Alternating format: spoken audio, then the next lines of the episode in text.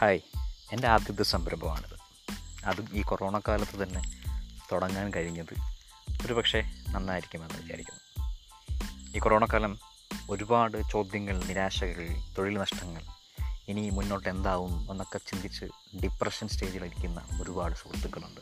ഒരുപാട് വ്യക്തികളുണ്ട് ലോകത്തിന്റെ പല കോണിലും. ജോലി നഷ്ടപ്പെട്ടിട്ട് തൊഴിൽ മറ്റുള്ള സാധ്യതകൾ നഷ്ടപ്പെട്ടിട്ട് അസുഖം ബാധിക്കുമെന്ന് പേടിച്ചിട്ട് അല്ലെങ്കിൽ പ്രിയപ്പെട്ടവരെ നഷ്ടപ്പെടാനൊക്കെ സാധ്യതയുള്ളവരുണ്ട്.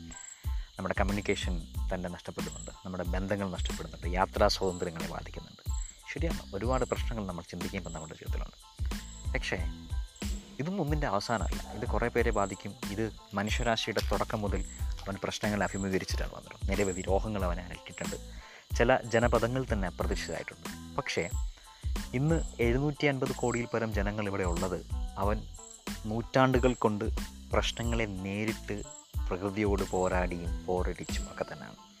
കൊറോണ നമുക്കുണ്ടാക്കാൻ പോകുന്നത് നഷ്ടങ്ങളാണെങ്കിൽ തന്നെയും നമ്മൾ ഇതുവരെ അനുഭവിക്കാത്ത ലോകം അനുഭവിക്കാത്ത ഒരു പ്രതിസന്ധി നമ്മൾ അനുഭവിച്ചു കഴിഞ്ഞു. ഇത്രയും മോഡേൺ സാഹചര്യങ്ങളുണ്ടായിട്ട് ഇത്രയും ആധുനികമായ സംവിധാനങ്ങളുണ്ടായിട്ട് നമ്മൾ കൈയും കെട്ടി നോക്കി നിൽക്കേണ്ട അവസരങ്ങൾ പലയിടത്തും വന്നു.